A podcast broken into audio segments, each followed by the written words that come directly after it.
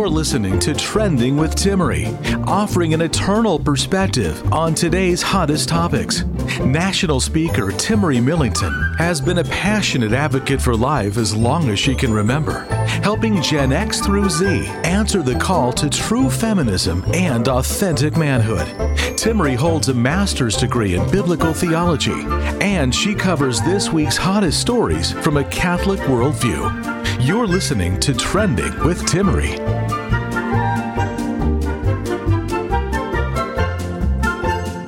Hello there, it is great to be with you. I have a very unique episode planned for today. This is actually only available on the podcast. Over the Christmas holiday, I convinced my husband Gabriel to join me. So, if the sound quality is a little different, we're actually recording from a little uh, makeshift home studio over Christmas vacation. So, my husband Gabriel is with me for this episode of Trending. Thanks for being with us. Hey everyone. You didn't really have a choice, did you? No. So, we're going to be talking about some really fun topics. We're taking a bunch of your questions. We picked about four questions that were sent in to us um, when I had kind of solicited from you guys on social media. Hey, my husband's joining me. What do you want to hear about? So, today we'll be talking a little bit about marriage, dating, uh, the Catholic faith, maybe for some people who were raised in Catholicism. They might find themselves, you know, years after high school or maybe in the midst of high school not liking it. Maybe you have a kid who's just not liking their faith, not wanting to participate. We'll be diving into your questions on that and more. So let's go ahead and get started. So, Gabe, I want to talk about the Fulton Sheen quotes, venerable Fulton Sheen quotes that are very popular. One of which I know you and I, especially when we were dating and even now, would send back and forth to each other. And I'll paraphrase the quote from Venerable Fulton Sheen. He talks about when how a man loves a woman, he has to become worthy of her. And he talks about how the higher and higher her virtue, the more noble her character it really talks about how when she's seeking truth, justice, goodness, that makes it so that the man really has to aspire more and more to become worthy of this person. So worthy of the woman who is seeking to be virtuous, truthful, just seeking justice, goodness. And he ends that quote by talking about how really all of civilization could actually be written in terms of the level of its women because when women are good virtu- and virtuous, that raises the bar for men. What are your initial thoughts on this one? Yeah, you know, I the more I think about this, the more I realize that without women, men would just be completely barbaric. there, there's it's it's so strange to to kind of really think about that because I've noticed in our marriage that you can you tone me down to a healthy level. Mm. And um what I'm beginning to discover is that women are actually more oriented towards the spiritual life than men. I personally believe that God gives women more graces than than us because it's so simple for you and I've I've noticed it throughout my life. I, it's it's so simple for women to just understand the faith mm. and to pray in silence and just sit in peace.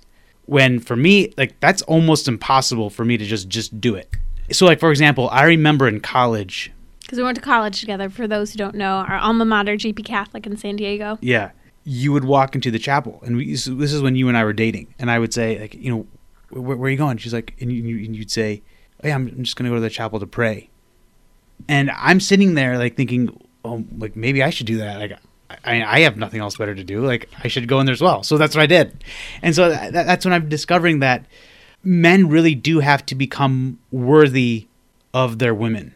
Hmm. I think that's just kind of fascinating.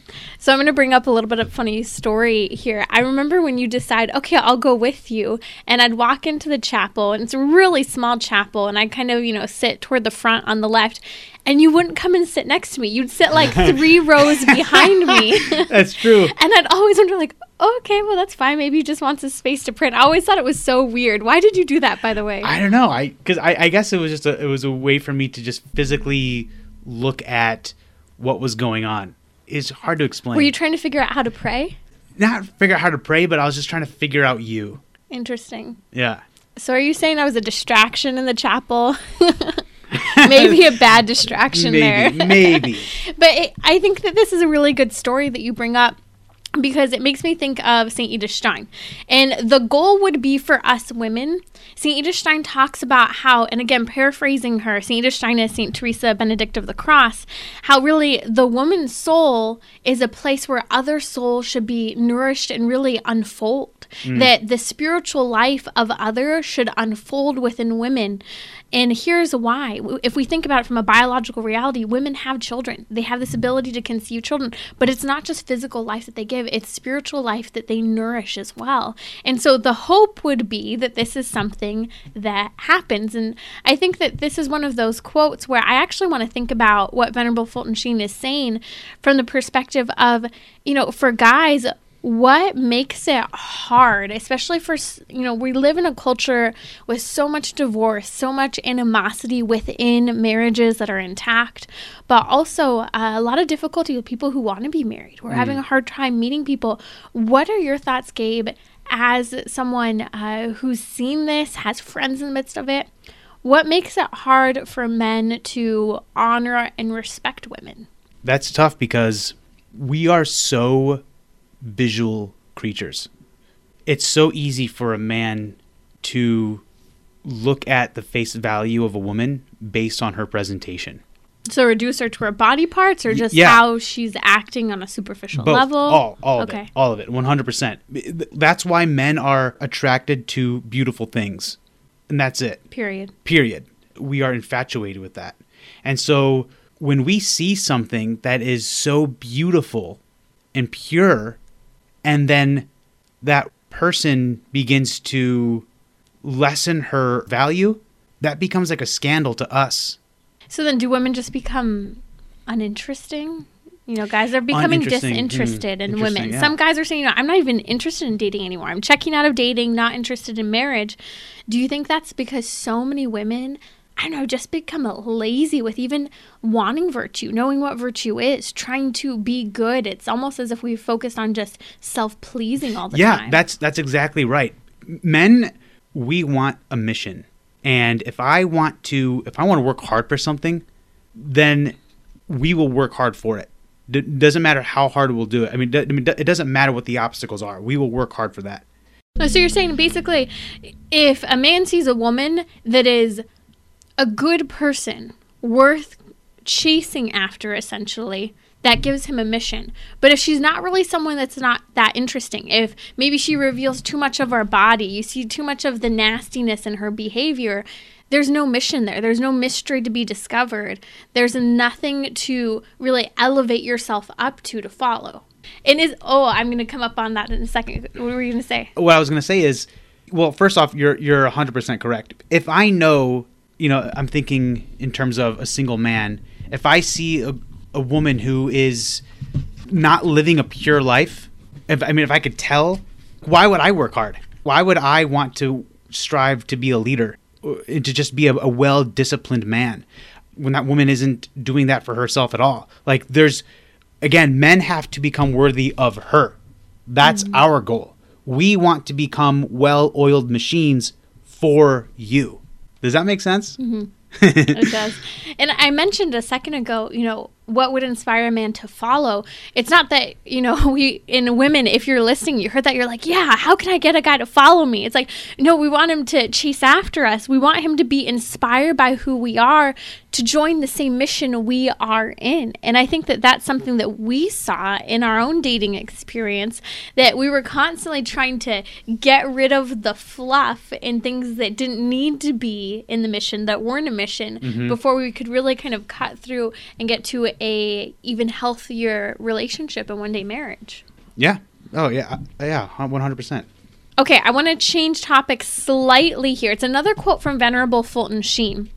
And this one is going to get into some of the controversy where we talk about Eph- Ephesians chapter 5 and kind of those ideals in marriage. I'm going to talk about this ideal that Venerable Fulton Sheen talks about as well. So we know that St. Paul in Ephesians talks about how wives are called to be. First, he talks about how husbands and wives are supposed to be mutually submissive to one another.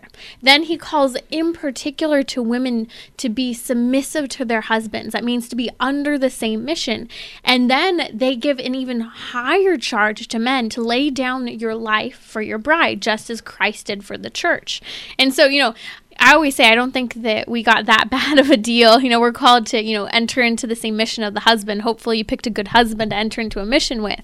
But then he's supposed to literally lay down his life in that mission. So with that context, here we have this quote from Venerable Fulton Sheen. And again, I'm paraphrasing some of it. He talks about how basically the man's role is to govern the home and that the woman's role is to reign. And come on, ladies, who doesn't like that? You know, the idea of being queen of your own house.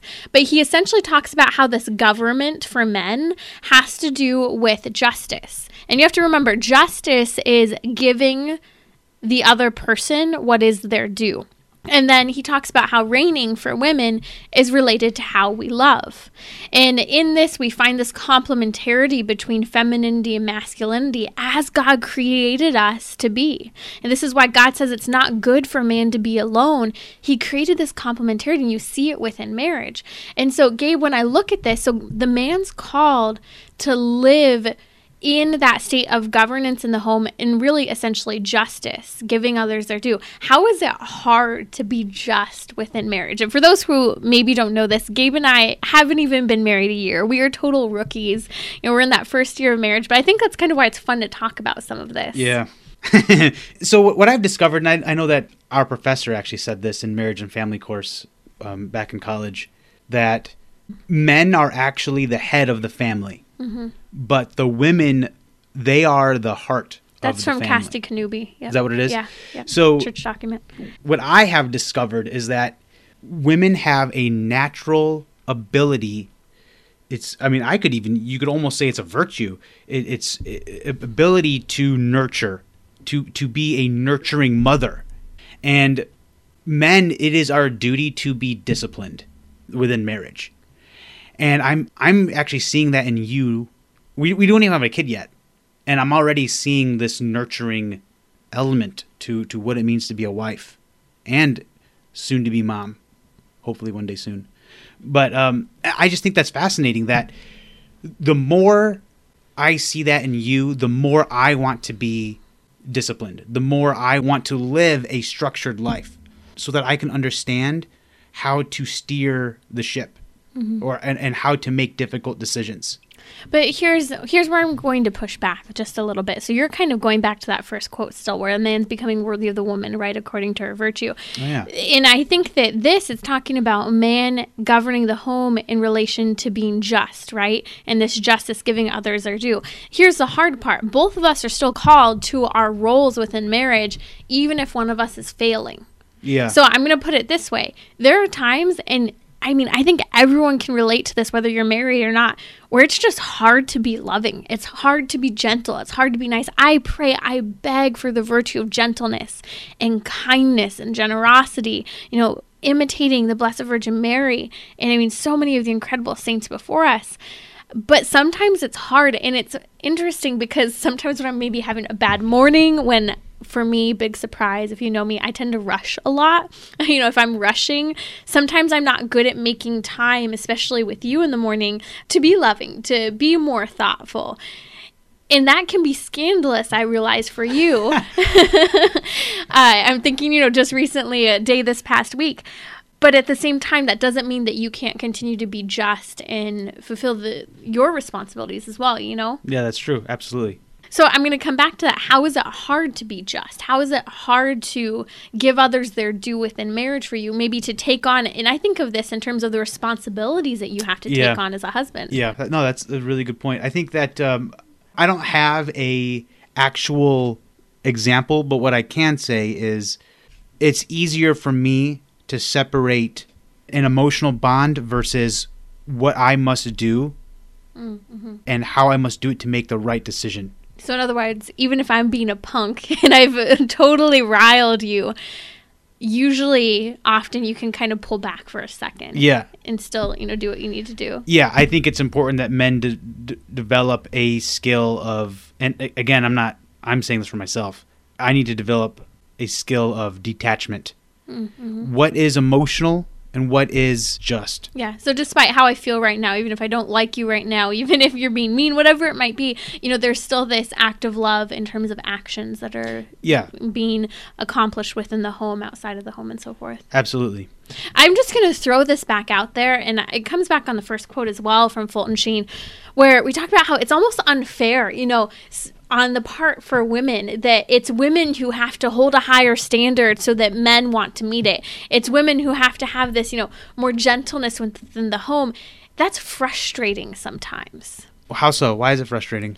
I think it's frustrating because it makes women, specifically women of faith, feel like the pressure's on them. Like you're not going to find a good guy unless you continue and continue and continue to almost be perfect. It almost puts the pressure of perfectionism on women. I think some women just check out and say, well, that's not going to be me. That's not me. Uh, and then other women, I think from my mindset, I think, okay, I need to be close to the sacraments. I need to be aware. I need to do that nightly examination of conscience. And I need to start my day really being aware of what I'm struggling with. Yeah. That's how I take it. But I think a lot of women shut down. And I can say there are some days where it's like, I'm not there, you know? Yeah, no, that, that actually makes a lot of sense. Can I add one more thought? Sure. And I think a lot of women sometimes think, well, I'm not there, therefore I'm not worthy of being loved.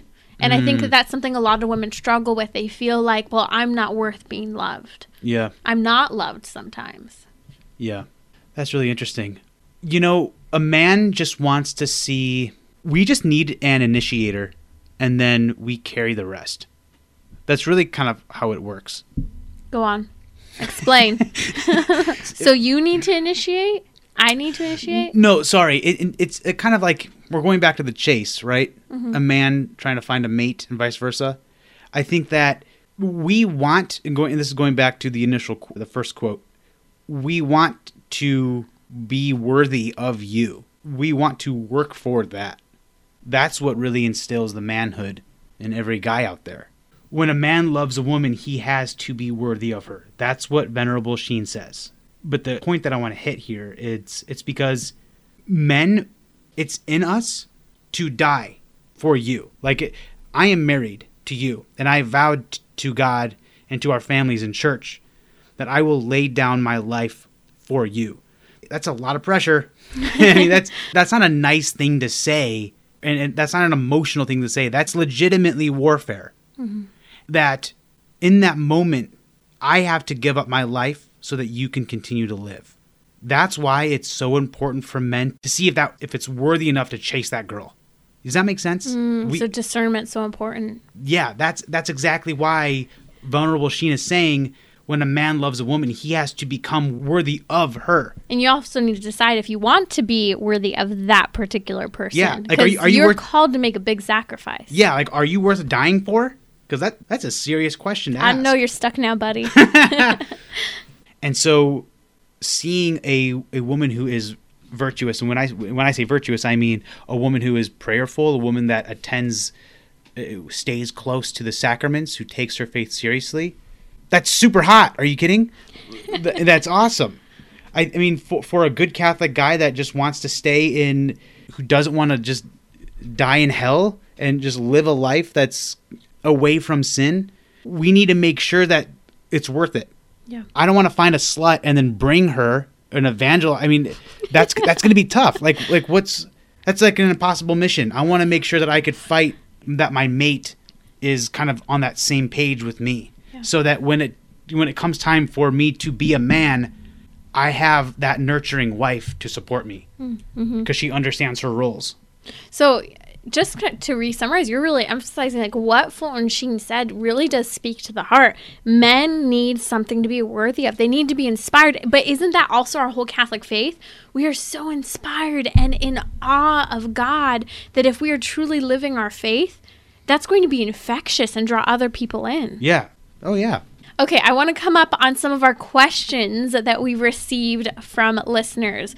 But before we do that, just a message about our sponsors. Solidarity Health Share is simple to help pay for affordable, quality health care.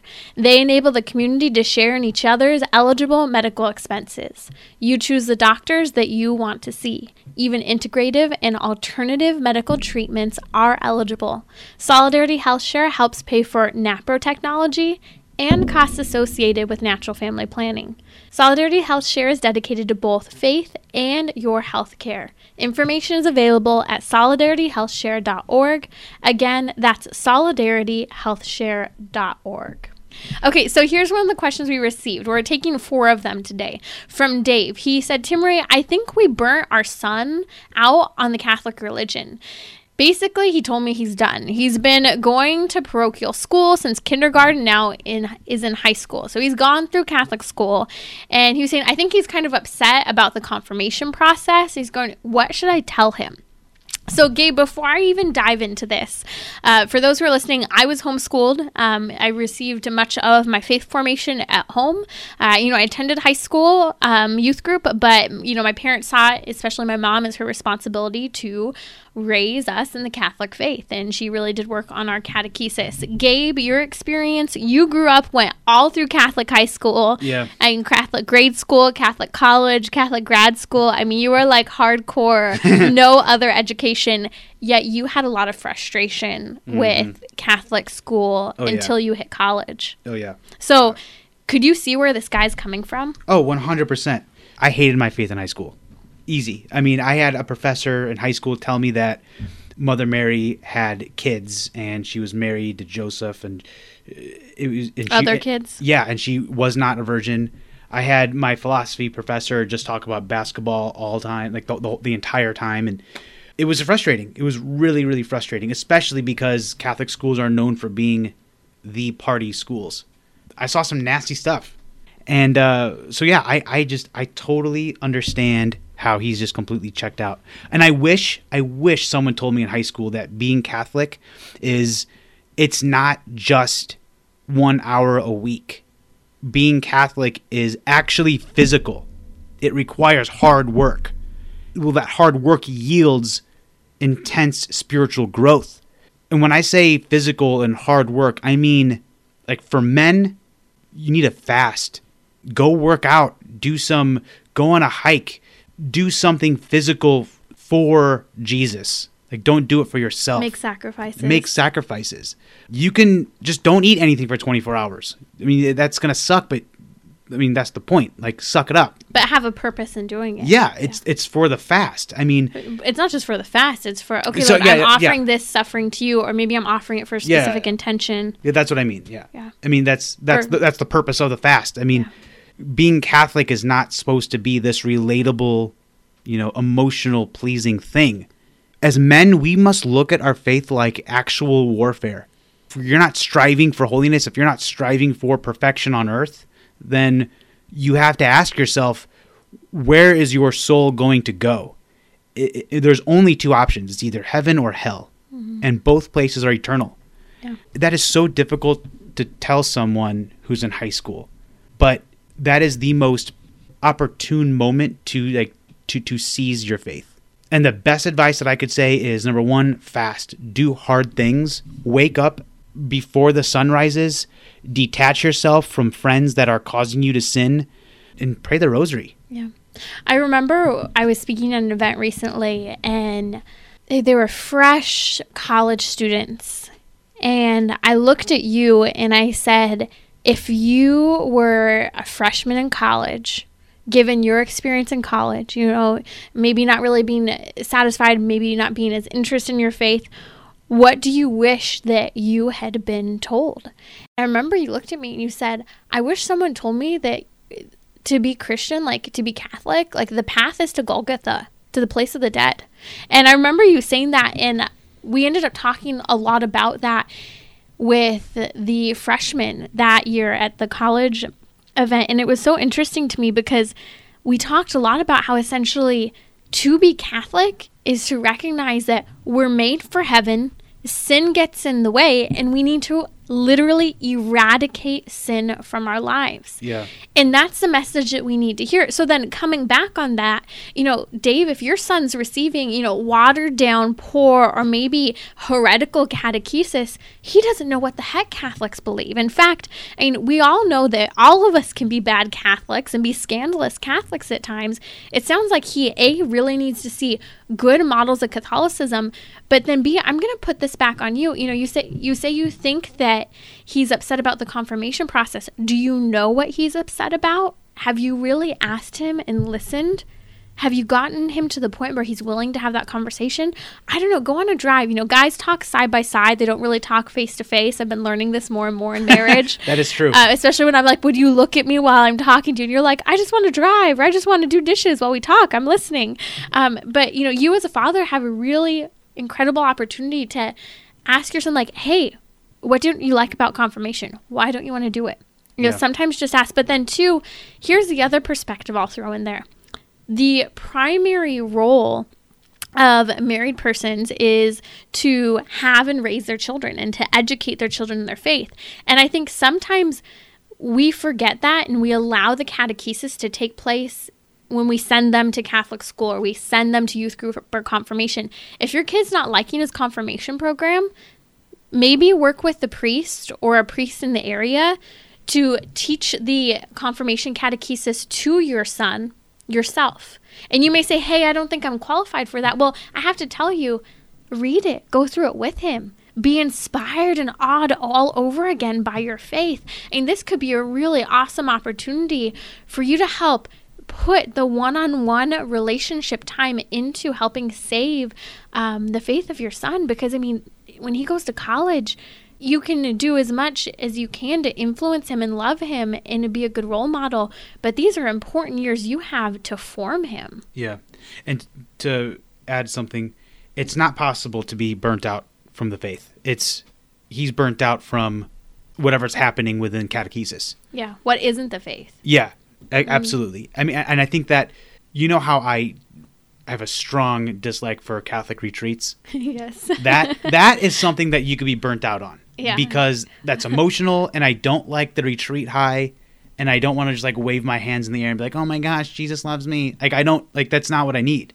But so like, but what I do need is proper catechesis. Yeah. What I do need is prayer and fasting. Mm-hmm. And I think that Dave, your son, I think that he would appreciate a more deeper, more rich, and more truthful teaching of the faith because that you can't get burnt out on. And even if it comes from you and it's not perfect, I think he'd appreciate it. Would you agree? Yeah, absolutely. I think that that's, you know, the maybe most extreme solution. Oh yeah, I think that it would be even more meaningful coming from you, the father, the patriarch of the family. It's almost more essential and crucial for him to hear the faith coming from you. Next question. We're going to go ahead and take a question from Kaylee. She's not Catholic. And so she was wondering because she's looking at possibly dating a young guy who is Catholic. She's wondering how Catholic moms differ from non denominational moms. So she's wondering what are going to be the expectations of his mom on her and on the son if they end up dating. She said, You know, I haven't really noticed a lot. She said, I want to be respectful. I do notice um, that there is kind of this greater desire to have children. But other than that, I really want to respect the tradition. So, great question, Kaylee. Thanks for listening. I think that first and foremost, you did hit a nail on the head for something that Catholics hold very high. And we're going to get further into this question. So, make sure you keep listening uh, with another question coming up. But first and foremost, if you're dating someone who's Catholic, the expectation is that they will and they have to get married in the Catholic Church. Not only that, when you guys get married in the Catholic Church, you don't have to convert. If you want to convert, I mean, you are completely free. But the expectation is is that when you get married in the Catholic Church, that you vow to raise your children Catholic, even if you're not Catholic. And so that that is really could be a deal breaker possibly for you or for him if you're not willing to go there or vice versa, you know, depending on what's going on. But two, when you get married, there's a fundamental teaching within the church that you have to be open to to children. And that the primary role of marriage is to have children and raise them in the faith. And so that means no birth control, not only because uh, it is intrinsically not open to life and God's providential plan, but most forms of birth control work as an abortifacient, which, uh, if you are aware of some of the pro life work, and I believe you are, um, it instead of preventing the sperm and egg from ever meeting, it can also, if the sperm and egg do meet, creating new genetic human life, a zygote in the earliest stages of human life, that can actually kill the baby either before implantation, on its way to implantation, or even once it's implanted because it can cause chemical imbalances and so forth that are not supportive for pregnancy. And so that can actually kill a baby in the earliest stages. So that's kind of two reasons as to why birth control isn't okay. And if you want more, we can talk about that a little bit more another time. Um, so I think that those are some key elements that are the biggest things to be aware of. Do you have anything else, Gabe? Really, I, I would just like to say that I would not be afraid to just be open to the Catholic faith. Be eager learning about it. Yeah, be eager to learn specifically about the sacraments and where they are in sacred scripture. And I think that's a really good point because I would ask that if you're going to date someone who's Catholic, be willing to learn. I'm not asking you for to convert and you know, I think that there should never be this forced pressure, you know, and maybe this guy that you're looking at dating, maybe he will come up to you. And I have to say, this was something my sister did say when she started dating who is now her husband. Like, look, I want you to know, you know, at first date, she laid the cards on the table. I'm not having sex before marriage. And she made it very, very clear that whoever she marries is going to be Catholic. And so that didn't say, hey, you have to convert, but these are deal breakers for me. And so I don't know if this guy has those as deal breakers, but these are things you guys, A, should talk about but then B, you should better understand the faith so that you're not frustrated over why either you have misunderstood or just outright don't understand. Yeah. And also, one of the things that I, I love so much about being Catholic is that we have a mom. And the, the best way to learn about the faith and to just be respectful of it is to just meditate on the rosary. Maybe ask someone close to you if they know how to pray one, or, or you can look it up. But I mean, it's it's definitely a life changing experience, and I think that would be so beneficial for your relationship that's a big leap too because i mean if you're non-denominational this is a whole new concept and depending on if the guy you're dating is um, does have a devotion to the rosary uh, that's that's something you know maybe just understand what it is better and understand better the respect that catholics have for mary because i think there is a lot of confusion that often is there and i don't want it to frustrate you it, it also shows and i throw this out there kaylee the level of respect that catholics have for women when you understand the respect and honor they do show to Our Lady. Okay, so our next question, Melvin asked, I would appreciate if you could talk about openness to life in marriage. This is an awesome question. Uh, I'll just start by emphasizing what the Catholic Church's teaching is. We talked first about the primary role of Catholics, Catholic married couples, but let's talk about being open to life. We're called to always have two elements in every sexual act that we are uh, united in the sexual act and that every sexual act is procreative. Now, that doesn't mean mean that you have to have a baby every time you have sex. What it means is that you need to be completely open to life. And two, you need to be united. You need to not have a any type of barrier method, um, no type of you know psychological barrier um, in terms of like if you are using a barrier method, if you are using birth control, that's not unitive. It's not open to life, but it's also not psychologically unitive because it's saying there's something that I'm not open to in you and vice versa. So, with that, I just want to touch briefly, and then Gabe, I want to get your thoughts here. We have the topic of natural family planning. And Kaylee, if you're still listening, you know, what are the Catholic expectations about uh, marriage and so forth? One of the things that we do have within the tradition of the church is natural family planning. And natural family planning respects, and we could get into a lot more, um, if there is a grave reason for needing to avoid having a child at a particular time, you would abstain for, from sexual engagement during your fertile time during the month.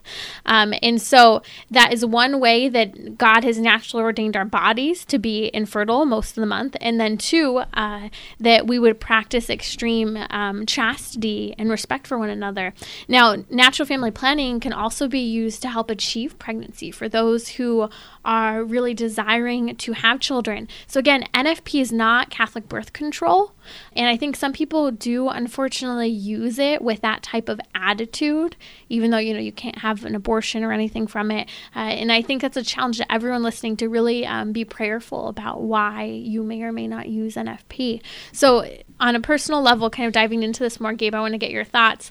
Again, let's talk about openness to life. What do you think? I would never separate the openness to life and marriage. I think that if you are ready to be married, that means that you are ready to be a parent. Mm-hmm. You are ready to be a father and a mother. You are ready for family. Mm-hmm. I never had that conversation with you post marriage. Like, hey, are you ready to have a child? Do you it, want to have kids? Like we we knew, you know. Yeah, I remember when we were dating. I was like, listen, I want kids. I want all boys. and uh, I mean, that's really what I want to say is that marriage and family and children, that unit, it's it's all one. Mm-hmm. And I don't like how we now live in a culture where we separate all of that when it's never supposed to be separated. Absolutely. They all go hand in hand. If you don't want children, you shouldn't be getting married. Yeah, and if you're not ready for children, then you're not ready for marriage. Mm-hmm. But at the same time, who is ready for children? You know, and I think we need to overcome sometimes our fears. And I think this is why, if you are single, if you are dating, maybe you're dating longer than you wished you had. I know that was kind of your and my story. Use this time wherever you're at, even if you don't have children yet, to really work on your prayer life and growing in virtue. Like, know what the virtues are because you're going to be better disposed when children come because having kids is hard. And just ask anyone. I mean, that will sanctify you. That will call you to be a better person. And dude, we're only 10 months in. I mean, it's and it's already hard. You know, like we still have hundreds of years left. Hundreds of years. well, and I do want to say one other perspective on this open openness to life issue. It's not something that I have really shared publicly, but we found out after we got married that uh, I have a couple of autoimmune diseases. We had already known that I had had um, food allergies for gosh over 15 years now, uh, but all of these autoimmune disease issues we found uh, put me at high risk of miscarriage and infertility, difficulty um, conceiving a baby. And so we have already kind of faced some of those challenges. Again, we've only been married a year, but I bring this up because I hear this as a theme for a lot of people. It's not always as easy for everyone to conceive a child as we sometimes think that it is. Yeah and that's really what the mission's about, right? I mean, that's okay. So you and I are at a at a slight stumbling block. Okay, well, let's work through it. Let's create a battle plan. You know, that's kind of that's why kind of coming full circle from the previous things we've talked about. That's why the mission uh, is important. That's why the roles are important. That's why prayer life is so important. I mean, that's why everything builds on each other. Mm-hmm. And I think that that's where I've also been really grateful because you have also taken ownership. You know, I remember when I called you after leaving the doctor's office and saying, hey, like, this is what we're facing. And you said, okay, you know, if you have this disease, I have that disease. And, you know, if you're struggling with this, I'm struggling with this. And it made me laugh and it put a lot of pressure taken off my shoulders because that's really how you have lived with it. You know, I've had to live a, I already had to live a very strict life in terms of my food allergies, mm-hmm. but it put a even greater responsibility on t- in terms of how I take care of myself, and you've taken ownership of that as well. You haven't just left the burden on me. Yeah, and I think that if if I wasn't, that's what it means for a man to be to be worthy of a woman. I, I need to meet you at your level. Mm-hmm. I need to work hard to get to your level. That's how I look at it. Yeah. And I'll just throw a word out there for anyone who might find this has been difficult. The Creighton model, natural family planning, you know, I have been working with a NAPRO doctor and other specialists on everything.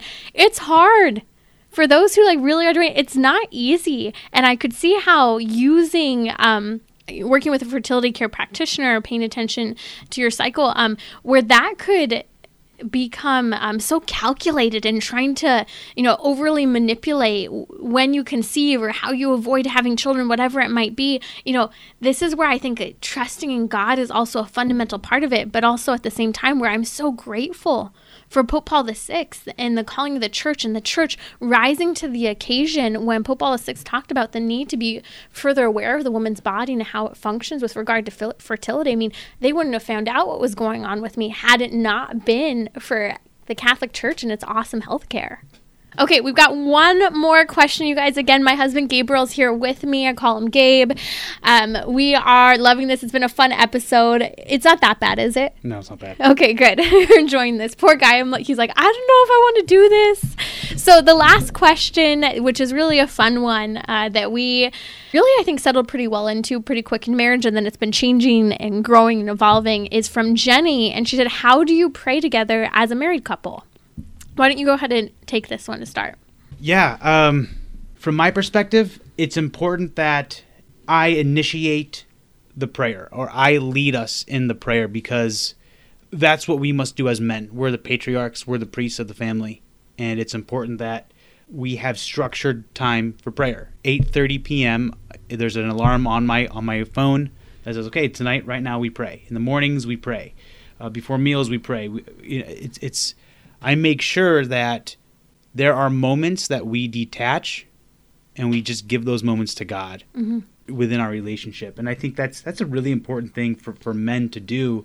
Men, we are the ones that should lead the family, to lead our mm-hmm. families to, to pray. And we don't have kids yet, and I'm so happy to know that we are developing a solid habit because during nights when we when we almost forget to pray or when it's past 8:30, I could feel it like, "Oh man, we haven't prayed yet." And so I hope that that we I hope that we continue that habit when we do have children so that our children grow up knowing that there are moments in their lives where we have to pray and then it just becomes it becomes part of our DNA. Mm-hmm. We just don't it just it becomes easier hopefully yeah. Well, and I don't think of it as when we have to pray, but when we pray, this is when we pray. So, you know, in the morning, you and I praying together is next to impossible unless it happens to be a weekend when nothing's going on. We wake up at the same time. Mm-hmm. But even then, it's like, do you really want to pray out loud together? I think both of us usually like to pray quietly in the morning to mm-hmm. ourselves and do our own thing. And, and, you know, we have different types of prayers and things that like we like to go through. I like to go through uh, the liturgy of the hours and the divine office in the morning. I usually go to morning mass. I know you have things that you do. Yeah, I, I pray deliverance prayers. Mm-hmm. I think that's those are powerful, especially for especially because as the priest of the family, it's important to to be the guardian mm-hmm. of the family as well. Yeah. You know, and so I am expelling those demons that are I don't know uh, they somehow infiltrate in some capacity. I, I don't know if yeah. Jimmy G wants to cut this out. no, no, that's a great. And shout out to Jimmy G, our sound engineer. Gabe was really relieved when he knew we had someone. If we say something horrible, um, he's always there to have our backs. Um, but I think that this is what's so wonderful for me is to know you're praying those deliverance prayers in the morning for us, uh, for our home, for God to sanctify our space, which is so important and you know taking on that priestly role we're all called to live that priestly role to make sacrifices right and that's a huge part of what you've taken seriously as a husband. I know for evening prayers, what we usually do, uh, this is kind of our go to. So we pr- pray together. And I think that it's important not only to have the time. So for us, it's always 8:30 p.m. Uh, we're able to make that happen. You know, even if we have to finish getting ready after whatever it is, and 8:30 we kneel down. We kneel before crucifix an image of our blessed virgin mary and we will pray you know out loud together. We have specific sets of prayers that we do. We follow the auxilium christianorum which uh, has deliverance prayers within it as well. And we will also always do an examination of conscience you know quietly on our own and then together pray our act of contrition. And we have our litany of saints that we pray to intercede for us that have become become important to us in our marriage, but also individually. Mm-hmm. And then after that, we pray Lectio Divina. We invoke the Holy Spirit and we read a sacred scripture. So we're always working through one book of scripture, Old or New Testament. We kind of have fun deciding which one at the end of each book. And we re- read one chapter a night. And it's neat because it allows both of us to work on reading out loud. Uh, we split the chapter in half, but then we really take time to go through what really stood out to us and mm-hmm. what questions we have. Mm-hmm. And also, several times a week, you and I, um, we, we, definitely pray the rosary together. Mm-hmm. We pray the rosary, and then we usually we go to daily mass or sorry Sunday mass together. And then you usually join me for daily mass at least once a week in adoration together. Yeah, that's correct. Yeah. And so we kind of set it up on our calendars. Okay, Thursday morning is the day, you know, we'll go to daily mass together, we'll go to adoration after. We found that we have to schedule it in. If you don't schedule and if you don't have a plan, it's not going to happen together, yet alone will it happen by yourself. Yep.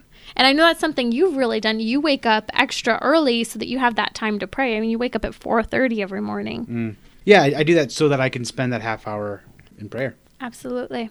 Well, it's been fun. Thank you so much to my husband, Gabriel, for joining us for this special episode of Trending that is, again, only available on the podcast. I hope you guys enjoyed. Let us know what other questions you might have. Maybe I can get him to do this again with me sometime hmm. soon. And again, if the audio isn't the same as it usually is, it's because we kind of set up our makeshift in home studio. Thanks for being with us.